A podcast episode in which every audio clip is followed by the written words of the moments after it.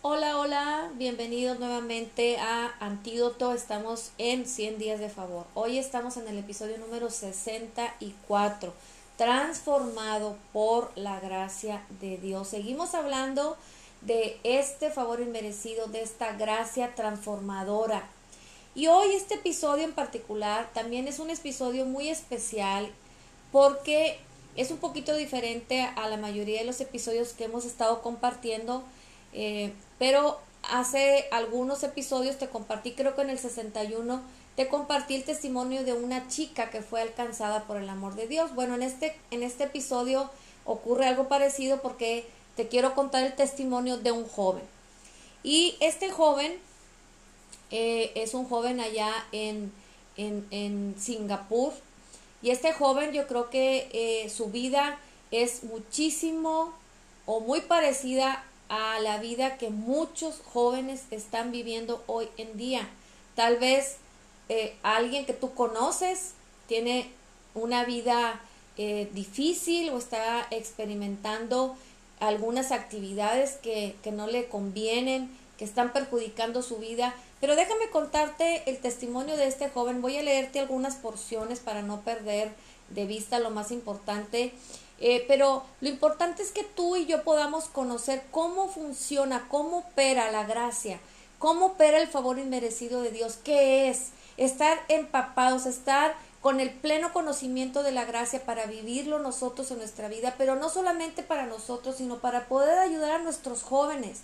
Si estás de acuerdo conmigo, eh, tenemos que eh, asegurarnos que las siguientes generaciones sigan compartiendo la palabra, pero no solamente compartan la palabra, sino que compartan el Evangelio de Jesucristo, las buenas nuevas de salvación, que compartan del favor inmerecido.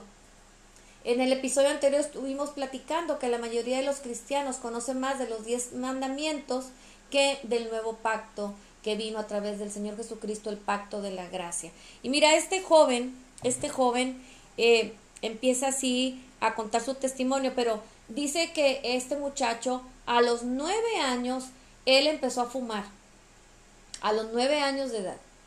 A los catorce años de edad, este muchacho, este jovencito, un niño, un, un prejuvenil, un adolescente, este jovencito eh, em, ya era un experto en el tráfico de drogas y en, y en, y en él mismo, en el consumo de las drogas. Y con el dinero que él ganaba de, de, este negocio de la drogadicción o de este círculo, de este vicio, de esta que es una, realmente es una cárcel para cualquier persona que esté eh, participando de eso, pues se convierte en una cárcel. Pero al principio lo disfrutan porque hay, ah, eh, pueden disfrutar de los deleites del dinero. Y este joven, con el dinero que ganaba por la venta de las drogas, él estaba también en una pandilla le pagaba a los miembros de su pandilla, le pagaba eh, ropa, les pagaba comidas y organizaban peleas y hacían apuestas. Y también participaba de otros negocios ilícitos como eh, venta de piratería de algunos discos, eh, películas, etcétera, etcétera. La cuestión es que este joven a los 15 años fue llevado ya a un reformatorio. Ahí en el reformatorio, a los 15 años de edad, Ahí en el reformatorio conoció del amor de Dios. Y cuenta él en su testimonio que una, una mujer fue la que empezó a hablarle del amor de Dios, pero no le habló de Dios como un Dios que lo condena, un Dios que lo juzga, sino que le habló del favor de Dios sobre su vida y que lo que más deseaba Dios para él era que él fuera transformado. Mira, dice así, fue en el reformatorio donde por primera vez encontré a Dios aunque en ese entonces yo no sabía quién era él. Dice, uno de mis consejeros, una dama cristiana, oró por mí y por primera vez, dice, en mi vida sentí que nadie me vigilaba. Dice, en ese momento no, no pensé mucho al respecto, pero luego mi corazón y mi perspectiva de vida empezaron a cambiar. Comencé a asistir a la iglesia. Dice, eh, en septiembre de 2005 comenzó a asistir a la iglesia. Ya lo habían invitado a esa iglesia, pero se había negado. Y entonces él dice que comenzó a asistir a la iglesia y un día que se le pasó el tren eh, del lugar donde él tenía que bajar y no pudo llegar a la iglesia, dice que se, se quedó dormido y cuando se despierta se, se da cuenta que a una persona se le había olvidado una bolsa. Y cuando él va y busca la bolsa para ver de quién era, él se encuentra con unos discos compactos de la iglesia a la que iba. Entonces, dice él, él no pudo ir a asistir a la iglesia ese domingo, pero Dios, dice, Dios envió la iglesia a mí. Dice, no fue una casualidad, fue algo dirigido por Dios. Cuando por curiosidad escuché el mensaje en mi casa, la presencia de Dios fue tan real, viví tal intimidad con Dios. Mientras escuchaba las enseñanzas del pastor, que me hablaba del favor inmerecido y de cuánto me ama Dios, y me hablaba de un Dios que me ama independientemente de lo que soy o lo que haga, esas enseñanzas me liberaron.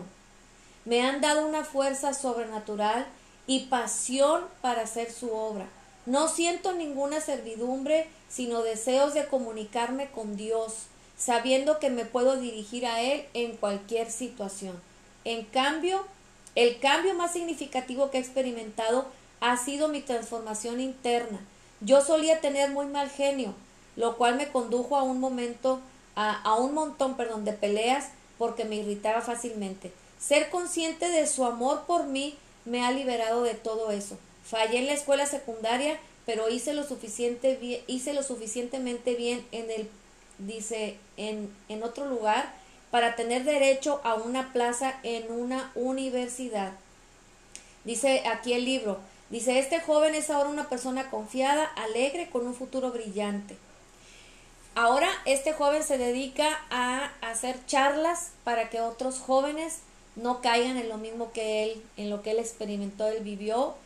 Y él ahora tiene una vida productiva y Dios le ha abierto las puertas en muchas áreas de su vida, en el trabajo, en las relaciones, en la escuela, en la iglesia, etcétera, etcétera.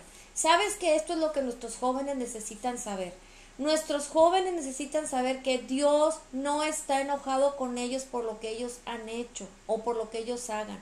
Nuestros jóvenes necesitan saber que Dios los ama.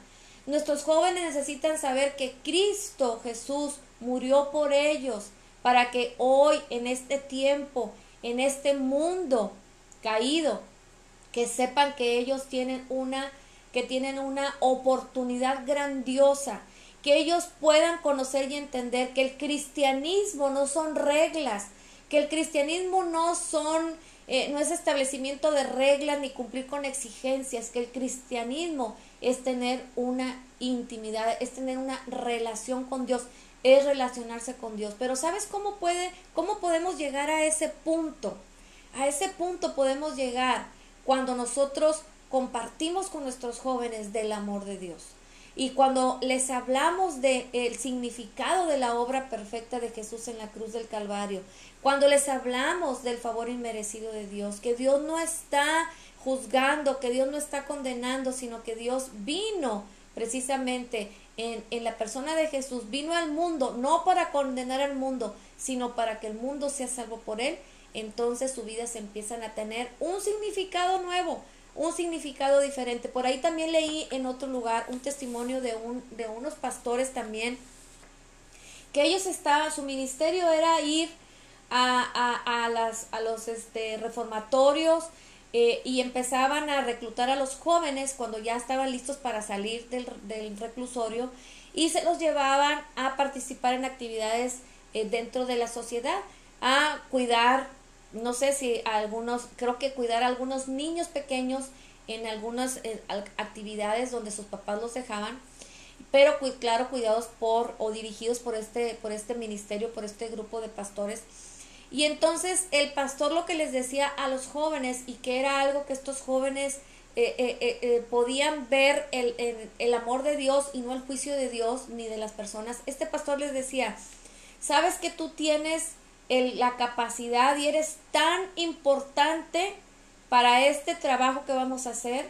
Es tan importante tu participación y yo creo que tú eres tan capaz de cuidar a un niño que vamos a estar haciendo algunos trabajos y tú tienes la capacidad para cuidarlo y eres tan importante y tu vida es tan valiosa que me puedes ayudar a hacer este trabajo. Cuando estos jóvenes escuchaban que sus vidas eran valiosas cuando habían sido meses atrás delincuentes, o habían participado en rebeldía o habían dejado las escuelas o se habían metido en problemas, pero cuando ellos escuchaban que sus vidas eran importantes y que sus vidas eran valiosas, ellos empezaban a cambiar, empezaban a tener una perspectiva diferente. ¿Sabes? Lo, que marca la diferencia es cómo presentamos el Evangelio, cómo hablamos a las personas del amor de Dios, cómo presentamos la obra perfecta de Cristo Jesús y cómo podemos lograr que las personas, bueno, no nosotros, sino la misma palabra que tiene poder, que la misma palabra poderosa compartida correctamente esté alcanzando el corazón de nuestros jóvenes, de nuestra generación, que no se pierda, sino al contrario, esta generación está cada vez más en peligro. La palabra está e, está siendo transmitida de una manera incorrecta. Mucha gente está entendiendo el Evangelio como, como algo que, que los acusa, pero realmente el Evangelio son las buenas nuevas de salvación. Pablo dice en la Escritura, el Evangelio es el poder de Dios para la salvación. Y la salvación precisamente es liberación, perdón de pecados, sanidad, es bienestar total. Eso es la palabra salvación, vida eterna, restauración, restitución. Esto es la palabra salvación. ¿Sabes que la palabra salvación está, está anunciando a un Dios amoroso? Así es que sigamos con este en este camino, sigamos hacia caminando hacia esta mismo hacia esta misma meta del favor inmerecido de Dios para que nuestros corazones estén siendo afirmados en la palabra creída correctamente y de esta manera podamos vivir correctamente. No solamente nosotros, nuestros hijos, nuestros nietos, nuestros bisnietos, nuestras generaciones y así el mundo cada vez pueda conocer a un Dios amoroso. Gracias por escucharme en este episodio. Gracias por dejar tus comentarios ahí en, en, en, cuando los estés escuchando. También te quiero recordar que los puedes escuchar todos en Spotify. Y bueno, si tú dejas algún comentario, yo me estaré comunicando contigo. Gracias y nos vemos hasta la próxima. Bye.